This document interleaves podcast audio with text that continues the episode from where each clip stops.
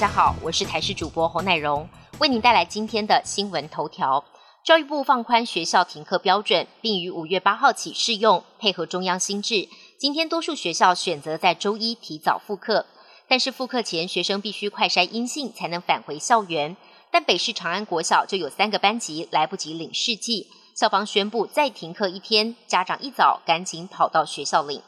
本土疫情急剧升温，确诊人数不断增加。劳动部表示，劳工如果感染了新冠肺炎，请假必须提出相关证明文件。劳工如果未能及时收到确诊个案隔离治疗通知书，可用健保快易通 A P P 的 P C R 阳性确诊结果作为请假证明。劳工可上该 A P P 查询检测结果，透过截图或输出的资料向雇主请假。产险防疫保单规定必须有诊断证明书才可以理赔，导致大批民众到医院要求开立诊断书。为了平息诊断书之乱，金管会保险局在昨天召集产险公司理赔主管线上会议，要求业者以数位新冠病毒健康证明取代诊断书，放宽理赔标准。业者质疑恐怕会引发伪造等等相关的疑虑，保险局虽然已经释疑，但业者仍不接受，扬言即使保险局强推，业者也不见得会配合执行。美国第一夫人吉尔拜登在母亲节当天无预警走访乌克兰，并且跟乌克兰第一夫人欧莲娜见面。吉尔拜登是继蜜雪儿奥巴马之后第二位独自前往战区的美国第一夫人，而乌克兰第一夫人欧莲娜则是在俄国入侵乌克兰后首度公开露面。此外，乌克兰总统泽伦斯基母亲节的行程满档，包括了加拿大总理杜鲁道在内，有多位西方政要分别走访基辅，以行动力挺乌克兰。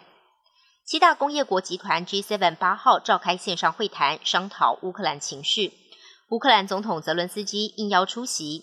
泽伦斯基表示，俄国入侵造成了六千亿美元的经济损失，乌克兰每个月需要五十亿到七十亿美元的经费。他呼吁各国提供财务上的援助，并协助乌克兰重建。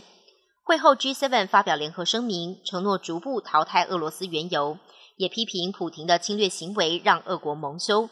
同时，美国祭出新一波制裁，禁止广告商在俄国三家电视台投放广告，并禁止向俄国企业与个人提供会计及信托等服务。阿富汗女权再度开倒车，主张宗教极端的塔利班政权七号下令，女性出入公共场合的穿着必须从头到脚全身包紧紧，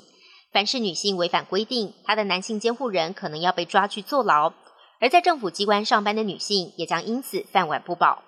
塔利班去年重新拿下阿富汗政权，为了重新塑造进步的形象，一度宣称保障女权，同意让女性上学，也没规定女性穿着。如今走回集权老路，强化管控，禁止女性从事多项公职以及接受中高等教育，也不准单独离开居住地或出国，再度罔顾民主，践踏阿富汗女权。本节新闻由台视新闻制作，感谢您的收听。更多内容请锁定台视各界新闻与台视新闻 YouTube 频道。